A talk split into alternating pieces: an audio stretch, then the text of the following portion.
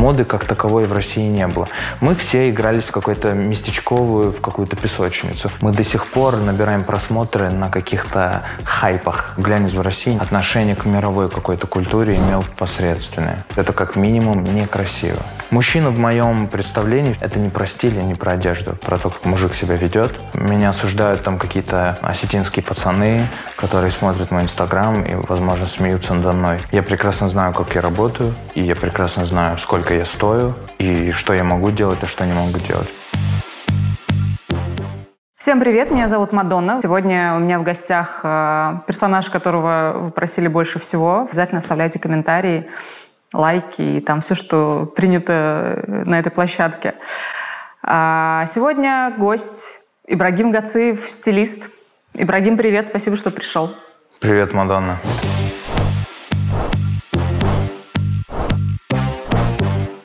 Как дела? Как ты себя чувствуешь после событий последних 2 месяцев? Дела в порядке. Пытаемся перестроиться на какой-то новый лад. Настроение, оно очень переменчивое, но я думаю, что мы можем справиться с этим.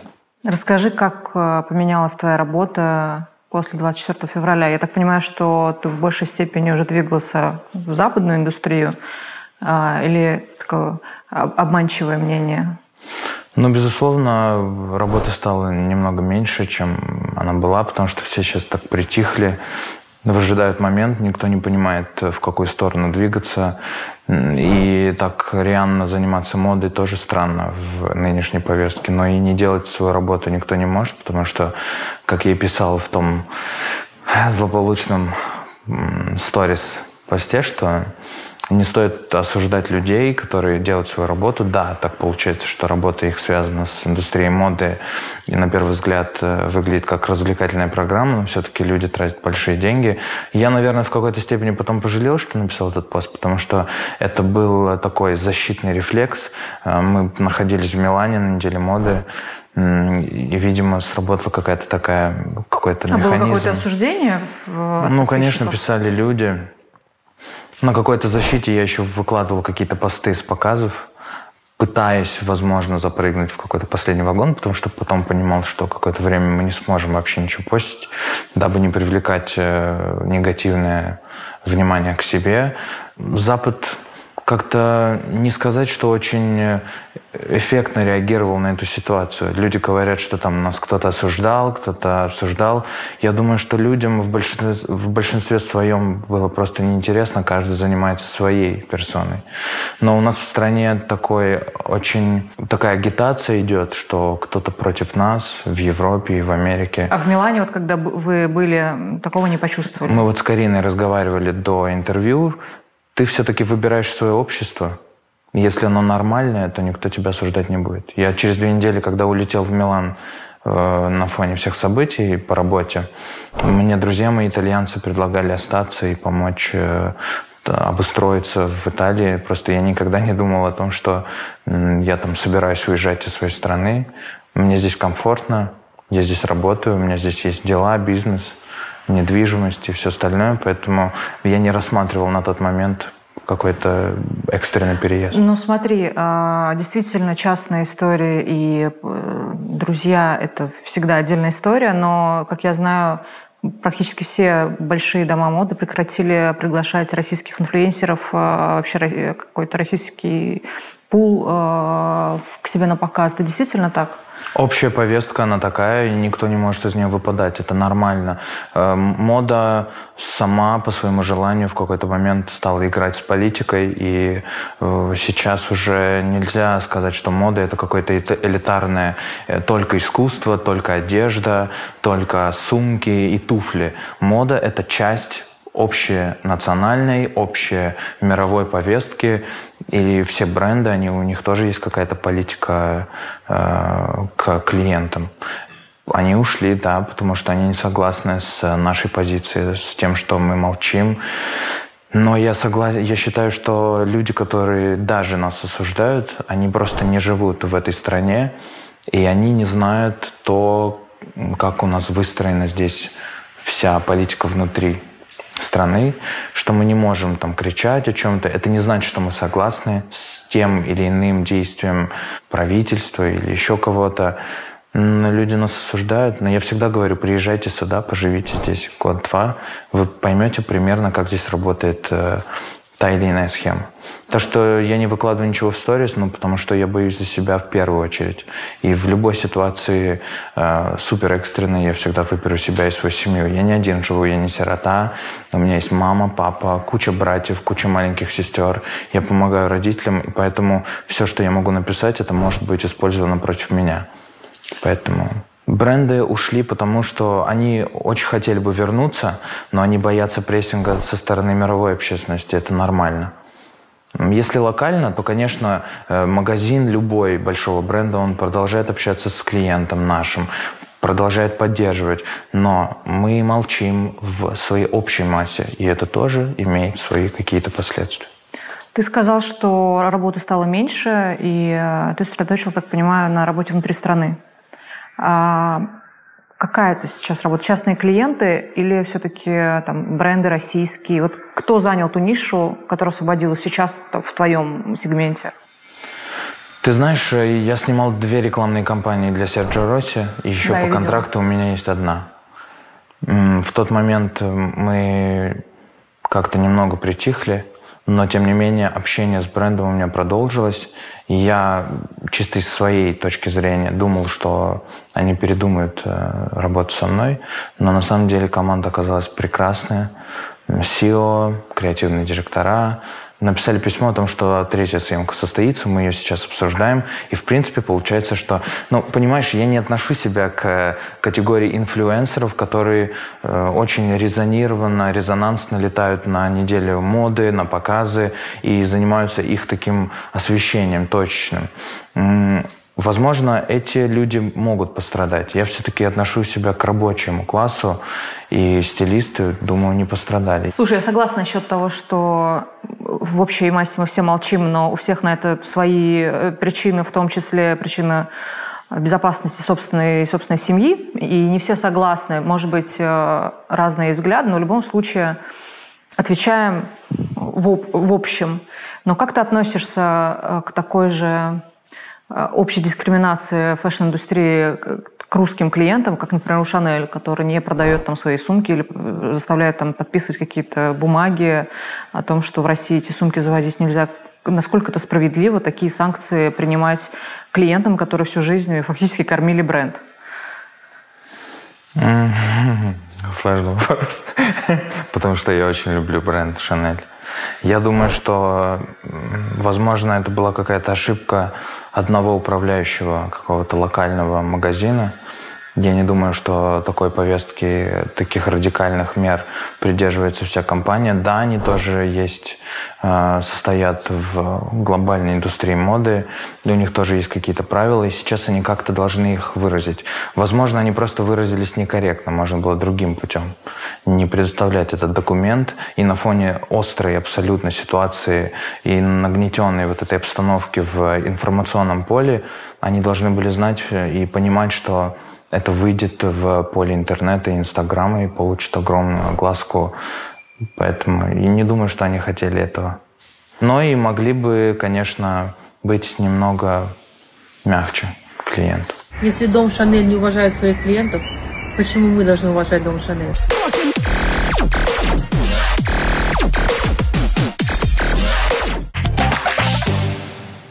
У тебя основная работа – это работа с частными клиентами, и ты достаточно закрытый стилист в плане того, что, я так понимаю, ты даже не все освещаешь, с кем ты работаешь. Расскажи про свой такой типичный день стилиста. Как он проходит, из чего это все выстраивается, и сколько сейчас на данный момент клиенток, и сколько ты еще можешь взять, условно говоря? Я, конечно, мог сказать, что я просыпаюсь в 6 часов утра, иду в спортзал, занимаюсь, выпиваю латте на кокосовом молоке. Моя жизнь абсолютно такая же, как и у всех. Просыпаюсь, есть какие-то примерки всегда. Я человек, который обожает пропорции. Мне нужно все мерить. на девочек, понимать, кому идет какая длина. Это занимает тоже какое-то время. Много примерок, много встреч, съемок, имиджевых для Инстаграма, для частных портфолио. Есть клиенты, с которыми я работаю на постоянной основе, есть клиенты, которые обращаются ко мне за помощью в подборе образа на вечер, на повседневную жизнь, на какие-то выходы, мероприятия. То есть у всех разный запрос. Я не могу физически брать много клиентов на постоянную основу, потому что я люблю этим заниматься. Ну сколько это примерно на постоянно, когда ты можешь полностью... Я думаю, максимальное количество клиентов 5, чтобы ты ими занимался на постоянно. Но еще вопрос в том, что я много снимаю все равно. Много своих историй. К ним надо готовиться, собирать одежду, запрашивать ее. У меня есть помощница Мэнди. Она мне помогает по всем вопросам. Тоже звезда Инстаграма стала, мне кажется. Ее любят больше, чем меня. Нам нужно отметить, что Инстаграм запрещен в России, признан экстремистским. К сожалению, мы этого не избежим, и плашка будет висеть. Запрещенные социальные сети. Да. Вот. Это время, и я люблю качественно все равно делать работу, поэтому я не беру клиентов по ценообразованию и по вопросам, у кого больше денег, с тем я общаюсь. Нет, это не так. Но при этом ты очень дорогой стилист. Я дорогой стилист, потому что мне просто не хочется себя растрачивать. Я понимаю, что такое карьера творческая. Ты можешь в какой-то момент перегореть. Я за микроклимат внутри себя очень сильно всегда переживаю. Я не могу брать много проектов. Я не могу позволить, чтобы кто-то стоял надо мной и диктовал мне, что делать. Я выбираю людей по принципу комфорта. Не по принципу того, есть ли у них деньги или нет. Мне нравятся люди, мне с ними комфортно, мы сходимся в том числе и по условиям работы, и я начинаю с ними сотрудничать. Скажи, пожалуйста... Закрытость как бы моя только исходит из этого. Я понимаю, не растрачивайся. Я бы не смог, ну конечно, а как, я перегорю и что... А можешь сказать примерно дальше вилку цен? Один рабочий день Ибрагима как стилиста, сколько это может стоить? Нет. Я примерно знаю, потому что я запрашивала у тебя год назад где-то информацию. Я знаю, что ты один из, наверное, самых дорогих стилистов, которые сейчас вообще существуют. И это действительно оправдано. Но вот на данный момент, если можно это озвучить, какую-то вилку цен рабочего дня Ибрагима. У меня нет рабочего дня. Я могу тебе назвать сумму за съемочный день всей команды. Угу. Я сразу объясню, потому что люди могут меня неправильно понять. В съемку входит съемочная команда. Это световики, это ассистенты по свету, ассистенты по одежде. Это фото, это стайлинг, это одежда, которую я привожу.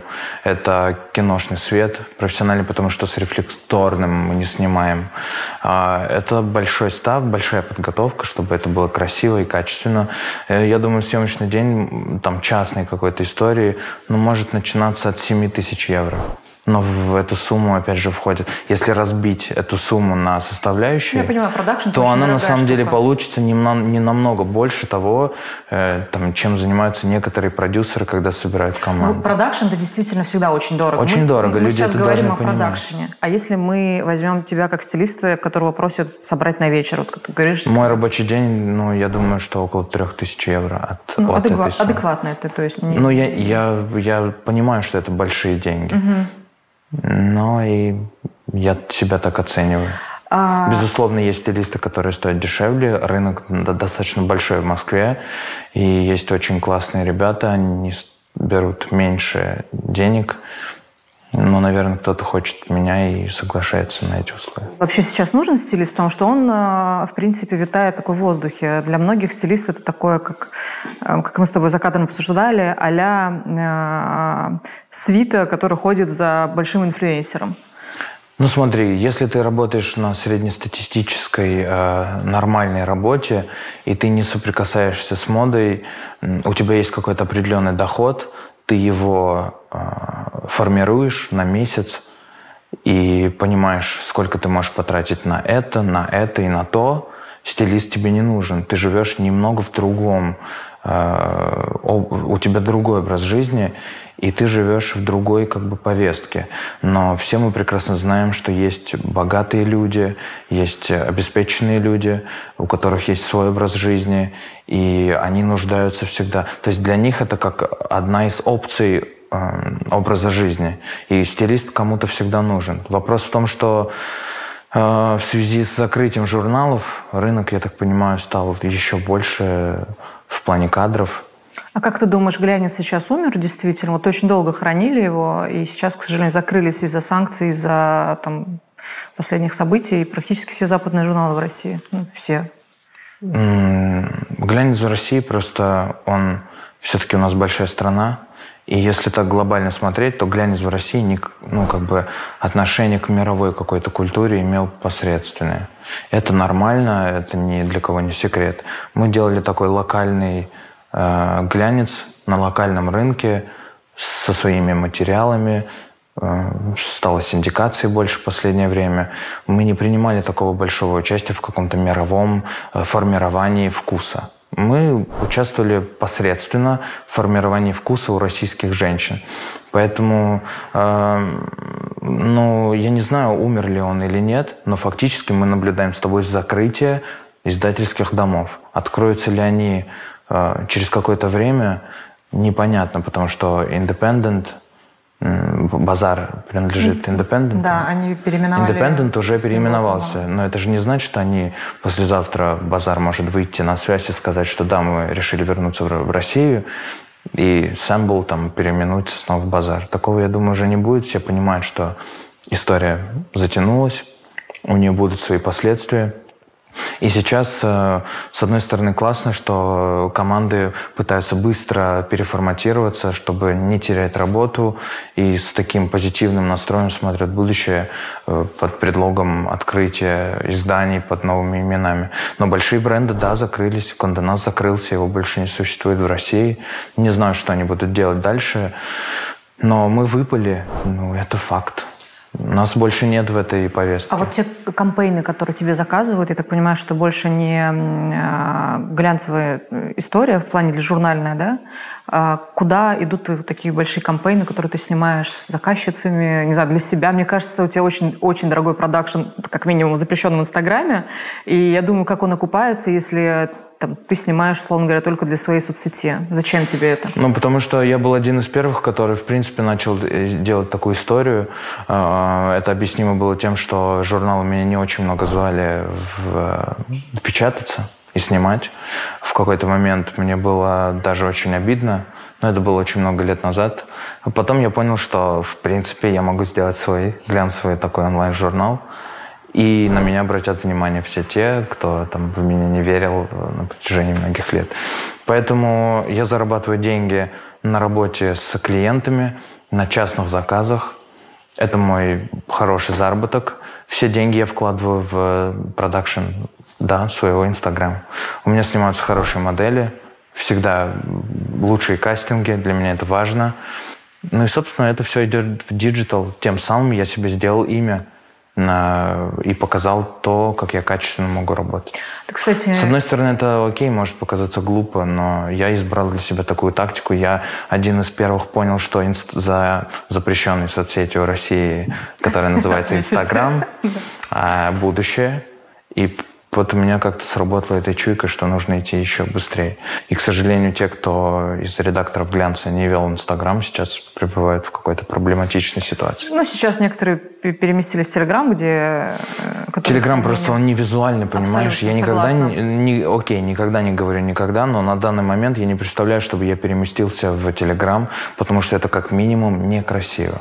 У него нет сетки. Телеграм некрасиво, запомните. Да, он очень журналистский, он очень писательский. Согласна. В нем здорово читать тексты. Я подписан на ряд каналов, но это не про визуал. Я до мозга костей человек, который всегда заточен был на шрифты, на верстку, на арт-дирекшн и учился индизайну, чтобы верстать свои съемки. Телеграм не про это. У меня была в гостях Ксюша Шипилова. Угу. Она очень много рассказывала о работе с тобой, и в том числе благодаря тебе, наверное, основным штрихом, так сказать, проходила. Она стала достаточно узнаваемым фэшн-инфлюенсером российским. Угу. И недавно дуэт распался. Почему? Ну, я думаю, что это была такая пробная история, которая затянулась там в полгода. Я считаю, был прекрасный результат. У нас был классный матч, мы очень хорошо понимали друг друга, и Ксюша всегда очень хорошо слушает, за что ей всегда спасибо огромное. То есть никаких пререканий не было. Не одену, не надену, не хочу. У нас был очень-очень взаимопонимающий такой тандем.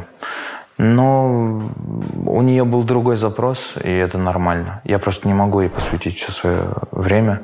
А можно в двух словах, какие запросы не может удовлетворить Ибрагим? Больше времени заниматься ею и фокус какое-то внимание иметь только на ней там, в данный момент.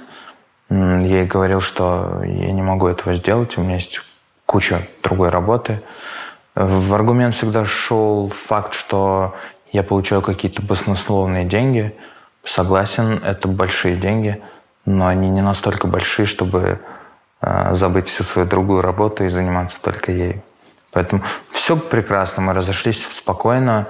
Закончилась работа. Отработан был очередной месяц, так как я получал зарплату в начале месяца, не в конце. Мы вернулись из Милана, и, собственно, на этом закон. Ну, понимаешь, там повестка была просто другая. Вот в период событий, которые случились, думать о моде никто не думал, и я ничего не выкладывал. Просто в какой-то момент я понял, что так как я избрал для себя это работой и способом заработка денег, я начал выкладывать какие-то посты в Инстаграм и понял, что я уже сидеть просто не могу без дела. Но наш расход, он, собственно, случился в период этих событий. Вот. И никто не думал о моде. Мы не одевались. Ну да, это как-то все очень органично вышло. И одеваться не нужно было, и луки не нужны были. И, в принципе, мы ничего не делали, и мы так спокойно очень расстались. Не было никаких скандалов. Я тебе скажу так, точно не по инициативе Ксюши.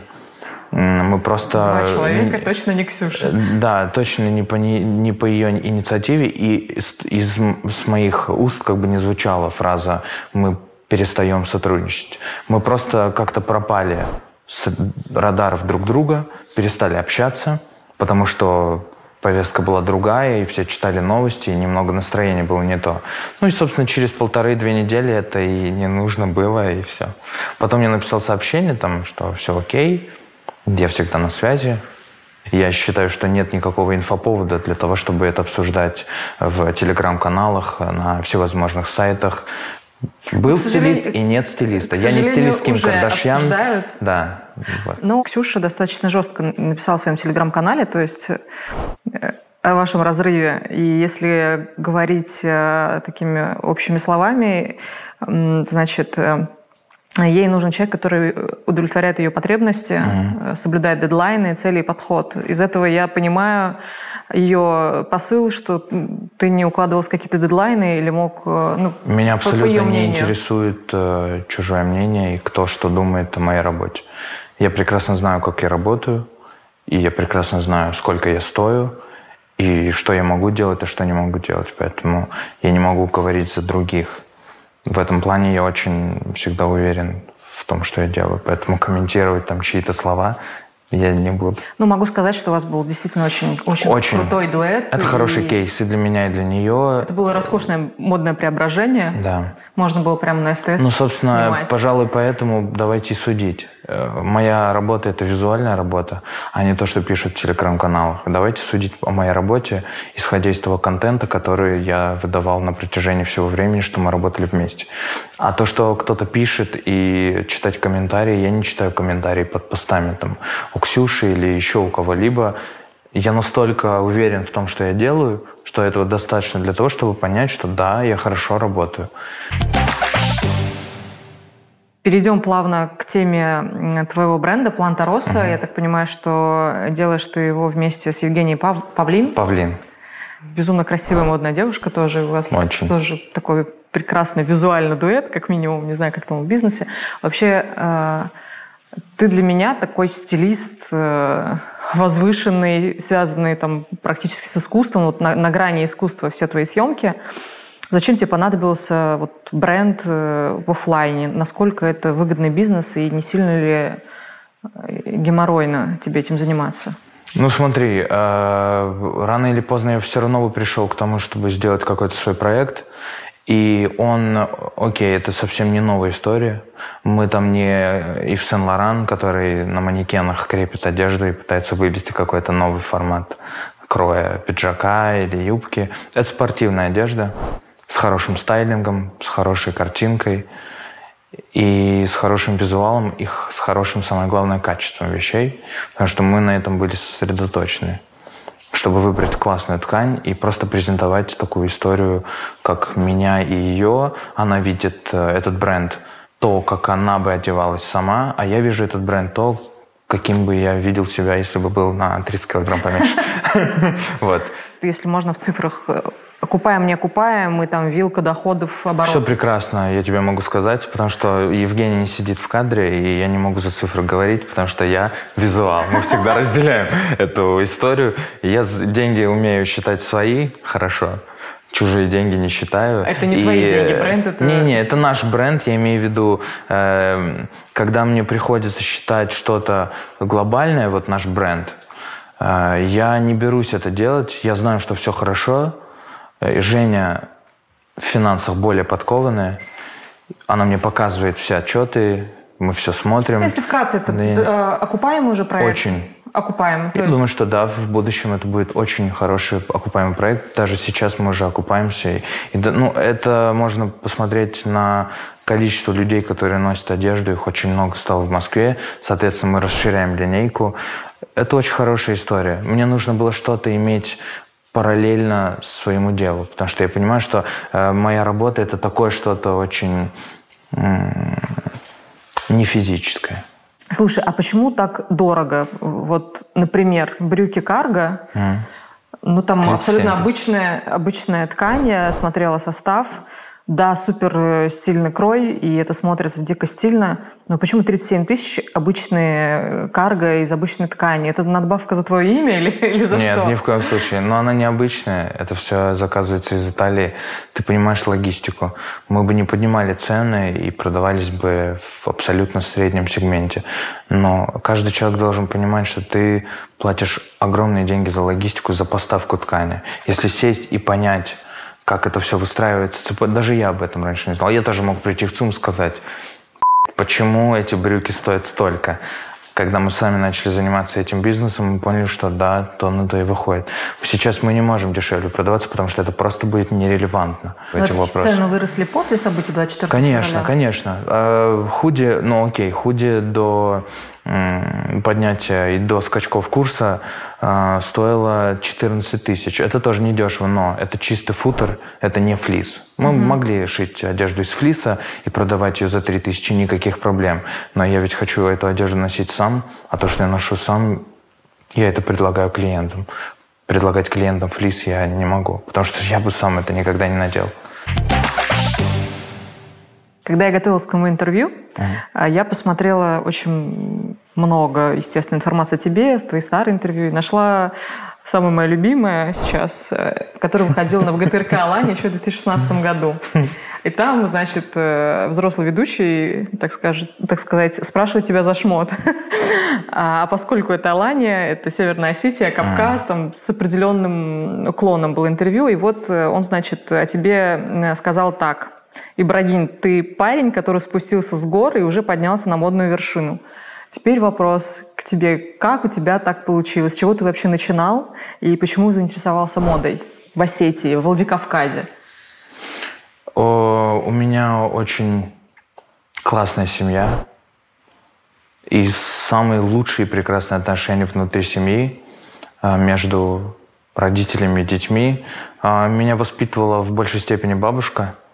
Я с рождения, там, с подросткового возраста увлекался музыкой. Я вообще пианист по образованию, у меня музыкальное образование. Мне повезло, что люди, которые меня окружали, мои родители к искусству отношения не имеют. Мой папа такой абсолютно ортодоксальный осетин, мама очень современная осетинка. Мы все-таки живем в Светской Республике, мы не мусульманская республика. Это тоже как бы все равно так или иначе играет роль в твоем микроклимате там, внутри города и внутри семьи. Я к искусству всегда имел какое-то отношение. Я пел в хоре, в духовном хоре. Мы объездили полмира, исполняли католическую духовную музыку, народную, осетинскую. Поэтому я считаю, что это на каких-то абсолютно высоких вибрациях сформировало во мне вот это желание двигаться в какую-то такую историю. Я никогда не был футболистом, я не играл в футбол там, с детьми, всегда что-то писал, что-то рисовал. В какой момент я начал увлекаться модой, я уже не вспомню. Я вспомню, по-моему, в 13 лет ты завел ЖЖ, да? В 13 лет я завел ЖЖ, но если глобально отвечать тебе на этот вопрос, это лишь благодарность родителям. У меня была свобода всегда, и право свободы, и выбирать, что я хочу. Я мог улетать, и с хором путешествовал по миру, и никогда мне не запрещали, и не говорили слово «нет». «Нет» было слово только тогда, когда не было финансов, чтобы... какие-то поездки меня отправлять, такое тоже было. Но в целом мои родители предоставили мне полную свободу выбора в жизни, то, чем я хочу заниматься. За это им большое спасибо. Это и сформировало во мне вот эту тягу к высокому. Ни к борьбе, ни к спорту, ни к финансам, ни к химии, еще чему-то. Я был такой абсолютный гуманитарий. Русский язык, литература, история, обществоведение, сольфеджио, музыка, хор, всевозможные какие-то музыкальные инструменты, журналы в том числе. Я коллекционировал журналы. Отцу мы всегда говорили, что это не мое, там мама покупает, чтобы вырезать себе какие-то платья для пошива. Я тоже с Кавказа, и я знаю в любом случае, что даже если семья тебя пытается защитить полностью, от общества никуда не деться, а все-таки во Владикавказе, мне кажется, профессия стилист или модный редактор считается немужественным. Или поправь меня, если нет. Но это было ли какое-то осуждение тогда, да. И были ли трудности у тебя? Осуждали и осуждают сейчас. Но, понимаешь, когда ты растешь, и когда ты создаешь что-то красивое, о тебе люди начинают говорить в хорошем ключе, ты появляешься там за границей, на каких-то мероприятиях, люди так или иначе с осуждения переметываются в статус «подмазаться к тебе». Поэтому это тоже играет какую-то роль. Кто осуждал, наоборот, сейчас уважает. Отец тоже никогда не относился с каким-то высоким, великим уважением к тому, что я делаю. Но папа, он все-таки такой коммерческий персонаж в какой-то степени. Мама тебя любит безусловной любовью. Отцу нужно доказать, что ты в этой жизни что-то стоишь. Там, не пришлось, а я купил отцу машину, помогаю родителям и показываю, что я финансово крепкий человек. А в моменте, когда было такое сопротивление обществу, у тебя было желание все бросить и все-таки заняться чем-то, что более традиционное в понимании мужественной профессии? Никогда. Я же говорю, я достаточно, может быть, я не очень уверенный в себе внешний человек. Меня там не устраивает что-то во мне, что я слишком большой, много ем и не хожу в спортзал. Но в качестве профессионального человека я был всегда в себе уверен. Ничье мнение меня не способно сдвинуть с какой-то намеченной цели и заставить усомниться в себе. Я четко знал, что, возможно, я не стану каким-то легендарным пианистом, гармонистом или певцом, но я почему-то был абсолютно уверен в том, что я смогу себе сделать хорошую карьеру в индустрии моды. Да, окей, меня осуждают там какие-то осетинские пацаны, которые смотрят мой Инстаграм и, возможно, смеются надо мной. Но я работаю.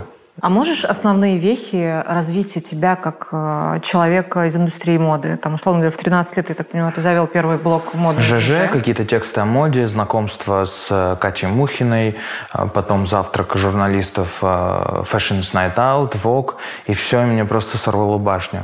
Я всегда знал, что я в Осетии жить не буду. Я настолько люблю этот город, приезжать туда, смотреть, как все развивается.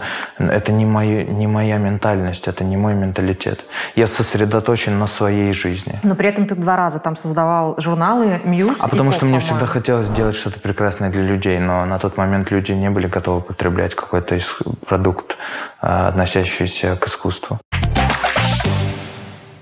В 2016 году ты сказал 2 такие фразы в интервью. Значит, я модно не одеваюсь, я создаю моду. И 2-я фраза, я стараюсь выглядеть по-мужски. Мода – это не всегда мужественность. Вот сейчас, 2022 год, ты поменял свое мнение? И как сейчас для тебя мужественность равно моде, может быть? Мужественность я всегда имею в то, что это мое большое уважение к родителям. И да, я создаю моду, но ко мне это, конкретно ко мне это такого прямого отношения не имеет. Это я имел в виду про свой внешний вид и про свой образ. Отец всегда меня просил выглядеть очень аккуратно, без каких-то ярких вещей. Единственное, о чем я могу тебя просить, чтобы не вызывать какое-то еще дополнительное обсуждение к твоей работе и то, к тому, чем ты занимаешься, просто всегда приятно выглядит. Да, это отложилось в моей голове. Мне самому нравится аккуратно быть одетым, не привлекать к себе внимания за счет каких-то ярких вещей. Был у меня период, когда я игрался с одеждой, но сейчас уже такого нет. Поэтому, да, по сути, все так и осталось. Я ношу черное, мне это нравится. Потому что, понимаешь, повестка может быть какой угодной, и трансгендерной, и феминно равной, и всяческой. Но я мальчик, который вырос в абсолютно традиционной семье, где женщина должна быть очень ухоженной, опрятной, красиво выглядящей, вкусно пахнущей. А мужчина должен быть очень мужественным, зарабатывать деньги и воспитывать сыновей, там, детей. Это нормально, что во мне это осталось. Что в моем понимании девочка должна быть очень красивой и по-девичьи одетой. Мужчина должен быть выглядеть по-мужски. Тогда другой вопрос. Может ли мужчина быть модным в твоем понимании? Или это не обязательная атрибутика сейчас? Просто я не выбираю быть модным и в повестке какой-то трендовой быть, касаясь меня. Но, конечно, любой другой мужчина может носить и Bottega, и Дольче Габбана, и все что угодно. Одно дело покупать классические костюмы Дольче Габбана и Прада, абсолютно классику, а другое дело покупать в пайетках, как у Филиппа Киркорова, и, ну, то есть немножко разная мужская мода.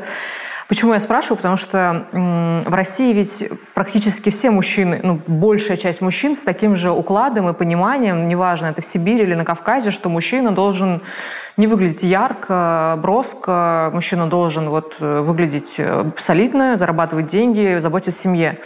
А насколько это стереотипное мышление? И стоит ли все-таки нам развиваться в сторону Запада, где давным-давно вот эти грани стерлись? Конечно, стоит. Опять же, я говорил про себя и про свое самоощущение. Это не значит, что кто-то должен одеваться так же, как и я. Каждый одевается так, как ему комфортно. Да, возможно, это выглядит не очень к месту и событийно, как это часто происходит в России. Те же там, дорожки, кинофестивали или так далее. Но нам стоит двигаться и развиваться, потому что, понимаешь, это не только моды касается. Это касается вообще глобальной жизни людей. Если они будут вечно состоять в каких-то шаблонах, что это нельзя, а то нельзя, ну, мы откатимся вот, как откатились сейчас. У нас моды как таковой не было. Существовали глянцевые журналы, там в 98-м, по-моему, открылся «Русский Вог», и у него была абсолютно культовая редактор, там, Алена Долецкая, но мы абсолютно с тобой четко понимаем, что моды как таковой в России не было. Мы все игрались в какую-то местечковую, в какую-то песочницу. Я там делаю свои съемки для Инстаграма, ты пишешь интервью, редакторы выпускают глянцевый журнал. Вопрос один – на кого мы влияем? Я влияю на свои 50 тысяч аудиторий, и я счастлив, что я могу чему-то научить, что-то показать, как носить эту вещь с какими-то аксессуарами. Но возьми глобально нашу страну. Кому-то до моды действительно есть отношения? Нет. Но до моды есть отношение тому кругу людей, которые живут ровно внутри транспортного Садового кольца. Я могу даже больше сказать, вот что все. В России все еще спрашивают за шмот у пацанов на районе. Ну, то есть это мы здесь можем говорить о каких-то пайетках на мужчинах, о микрошортах на выход, но это настолько сидит в голове, что в большинстве, мне кажется, регионов России все еще опасно мужчине одеваться модно и за это не пострадать.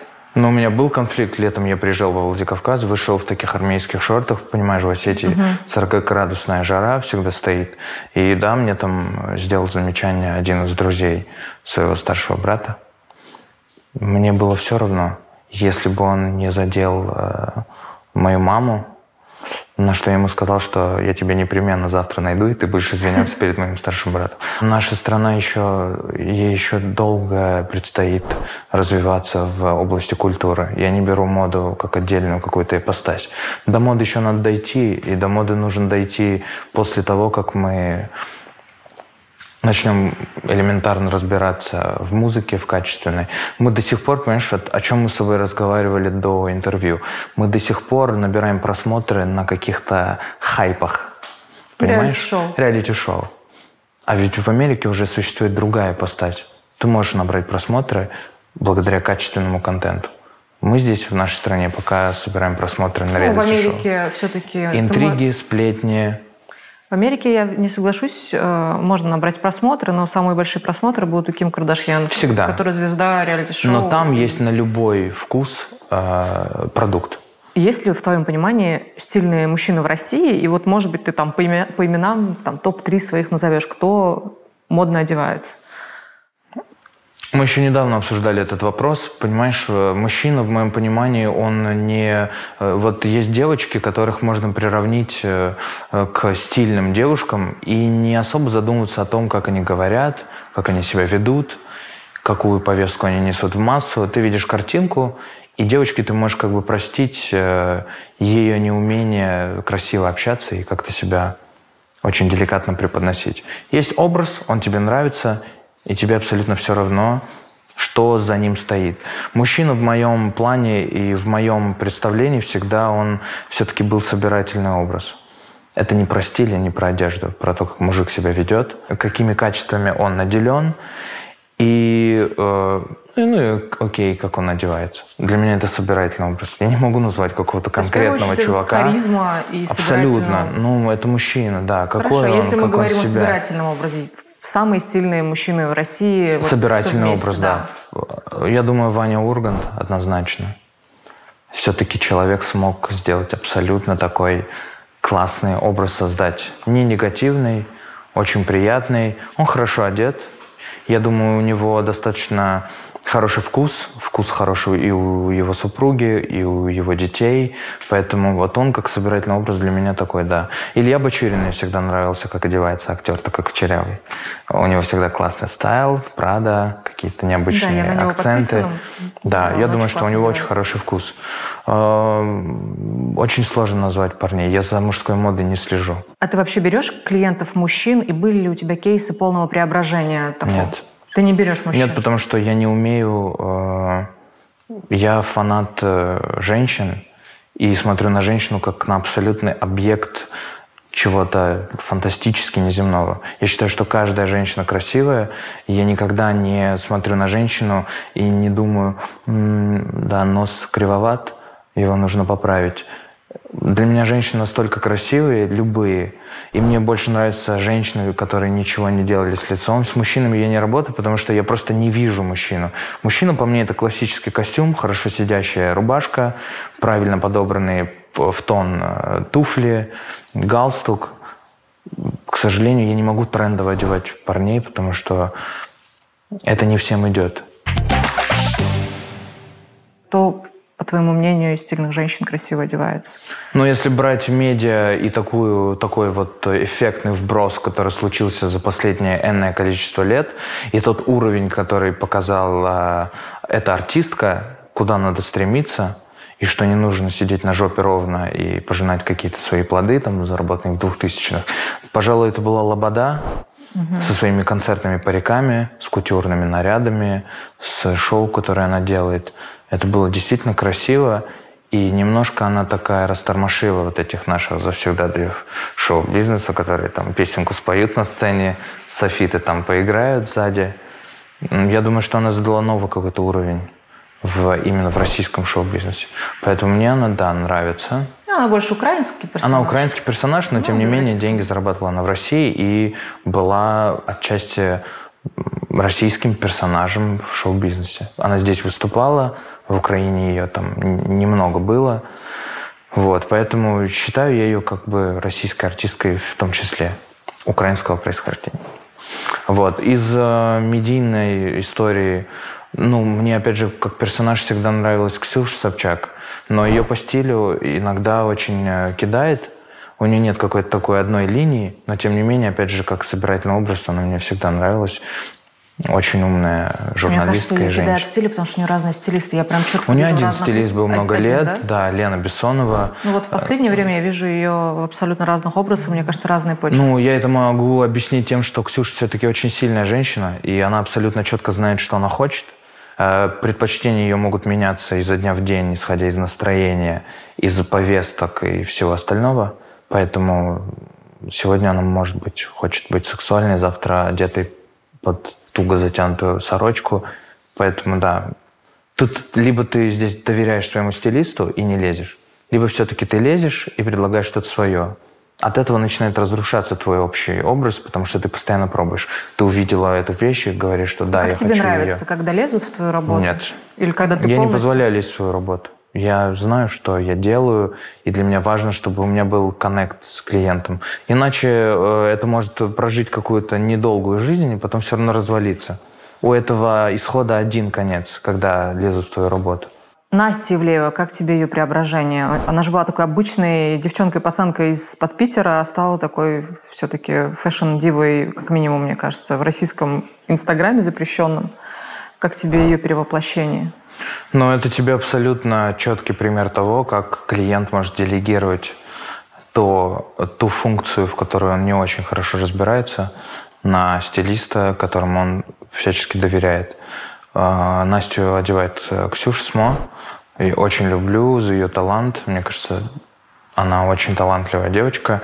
И смогла все-таки услышать Настю и преобразить ее потенциально в тот образ, в котором она органично выглядит. Да, это был такой жесткий переход с пацанки в кутюр, в скиапарелли, в какие-то наряды Мюглера, но сейчас уже привыклась, и люди уже конкретнее воспринимают ее новый образ. А кто тебе из коллег-стилистов нравится как специалист, ну там, топ-3 российских стилиста? Это Света Вышиняк, это Ксюша Смо, потому что она очень артовый человек. Она мыслит не только в моде. Я, например, все-таки больше нацелен на моду. Ксюша делает какие-то интересные проекты, выходя за рамки. Я этому как бы даже в какой-то степени у нее могу поучиться. Света Вышиняк, Ксюша Смо и третий стилист Света Танакина все-таки. Я ее очень люблю, она сейчас мало снимает, но в свое время она делала фантастически красивые эдиториалы для русского Vogue. Если говорить об искусстве и твоем увлечении достаточно серьезным, музыкой, я так понимаю, в детстве, ты увлекался музыкой, пел в хоре, играл на гармошке, был пианистом, путешествовал по Европе. Это, на самом деле, такой большой послужной список для человека, который из региона там, ездит по Европе с гастролями. А было ли у тебя когда-нибудь желание вернуться и сделать какой-то этноальбом? То есть сейчас очень модно там, возвращаться, делать какую-то какие-то истории или записать какой-то трек, запеть? Нет. Нет. У меня есть дома фортепиано, я каждый вечер могу садиться, играть, что-то записывать на диктофон, играть своим друзьям, делать какие-то небольшие концерты внутри там, семьи. Я всегда приезжаю во Владикавказ, играю на гармошке бабушки с дедушкой, потому что это была всегда мечта бабушки, чтобы я был гармонистом. Собственно, это все, что нужно для успокоения своей души, души своей семьи и души своей бабушки, чтобы она была счастлива. Это поиграть и там 2 часа на инструменте, когда я прилетаю домой. Но я настолько погружен в моду, в эту работу, и настолько хочу изучить этот продукт не только с точки зрения фотографий и вещей, но и до сих пор учусь тому, как это работает, как это продается, и какую область влияния это имеет на того или иного человека, что я не отвлекаюсь от этого. А когда у тебя появилась первая обложка в Инстайле с Лизой Поповой, ты закрыл гештальт, что тебя не пускают в глянец, но вот ты получил свою первую обложку? Мой гештальт был закрыт еще задолго до того. Я понял, что в тусовку мне не надо, общаться с этими людьми у меня нет желания, и чтобы они звали меня. Я прекрасно понимал всегда, как работает сфера. И как бы смешно это ни звучало, в журналы, по сути, звали тех, с кем дружили иные я с тобой согласна, я это нормально. Да, это нормально. Сейчас я понимаю, что на свою работу, в свой бренд я позову человека, с которым я хорошо знаком и которому я доверяю, который не подведет, и в той или иной степени это тоже как бы то на то и выходит. Но в журналах это комьюнити, оно всегда было искусственно закрытое, что мы с Кариной тоже общались до интервью, и я говорю, что сотрудники издательских домов, у них есть феноменальное качество в общении. Ты когда с ними разговариваешь, ты начинаешь верить в то, что они делают действительно какой-то абсолютно уникальный продукт. Я не знаю, это коучи работают в издательских домах или с ними проводят беседы какие-то психологи, но я поражаюсь тому умению внушить тебе, когда ты общаешься с редактором или с фэшн-директором журнала, что он делает действительно стоящий, важный продукт, что у меня как бы вопросов к ним не остается. Кстати, проблему, мне кажется, поднимают очень давно и очень многие даже известные состоявшиеся медийные люди. Например, Саша Рогов, стилист, да, у него свой бренд, Рогов бренд. И он открыто говорил о том, что ему легче, чтобы его коллекция появилась в итальянском Vogue, чем так, чтобы она появилась, ну, не знаю, в российском глянце, потому что российский глянец на российских дизайнеров, условно говоря, смотрит, ну, очень свысока, и зачастую, не всегда, зачастую, по крайней мере. И проблема очень закрытой тусовки, она решилась тем, что ее немножко сейчас растормошили. К сожалению, люди потеряли рабочие места, это самое важное, на самом деле, для меня, да, потому что в такой момент сложно найти другие проекты. И под конец хотела спросить традиционный вопрос. Твои любимые бренды и во что ты сам одеваешься? Ну, я одеваюсь сам в Баленсиагу. Угу. Можно говорить вслух, здесь можно рекламировать бренды, мне нравится Баленсиага. Мне нравится, безусловно, то, что мы делаем. Я постоянно сейчас хожу в наших вещах. Планта Россо. Планта Россо, да. Потому что хотел сделать то, что ты сам будешь носить. У меня очень много одежды в гардеробе, достаточно большой гардероб. И я до сих пор продолжаю покупать кучу одежды. Вот это и есть мой, видимо, незакрытый гештальт. Не то, что попасть в глянцевые журналы, чтобы меня там печатали, а вот скупать одежду по сей день, это и есть моя такая отдушина и болезнь, потому что моя подруга говорит, что я просто больной человек. Но это пройдет в какой-то момент. А из российских брендов есть ли что может надеть на себя мужчина? Потому что в женском сегменте я конкретно нет. Я 188 ростом и вешу 100 килограмм, поэтому найти на меня одежду крайне сложно. Нет, я думаю, что в российском сегменте нет хорошей мужской одежды. Но мне нравится худи, который делает, спортивную одежду, которую делает Артем Кривда. У Саши Рогова классные вещи есть, вот такие оверсайз. Но конкретно нацеленных брендов, которые делают хорошую мужскую одежду, я таких не знаю.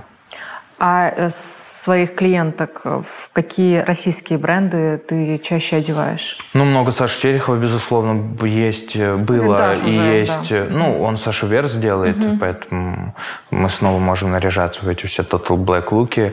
Мне нравилась раньше Вика Газинская. Сейчас, мне кажется, она немножко не в повестке, но, с другой стороны, нравится, что человек следует абсолютно своему какому-то ДНК. Это тоже неплохо.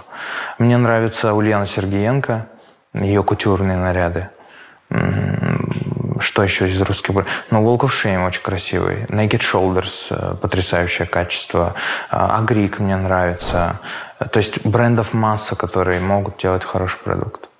Вопрос в том, что картинка иногда оказывается лучше продукта, который ты видишь в магазине. Согласна. Посредством картинки, увиденной, когда ты приходишь в тот или иной шоурум. Сегодня у меня в гостях был Ибрагим Гатциев. Надеюсь, вам понравился разговор так же, как и мне. Обязательно оставляйте свое мнение в комментариях и можете написать, кого мне пригласить в следующий раз. Спасибо. До новых встреч.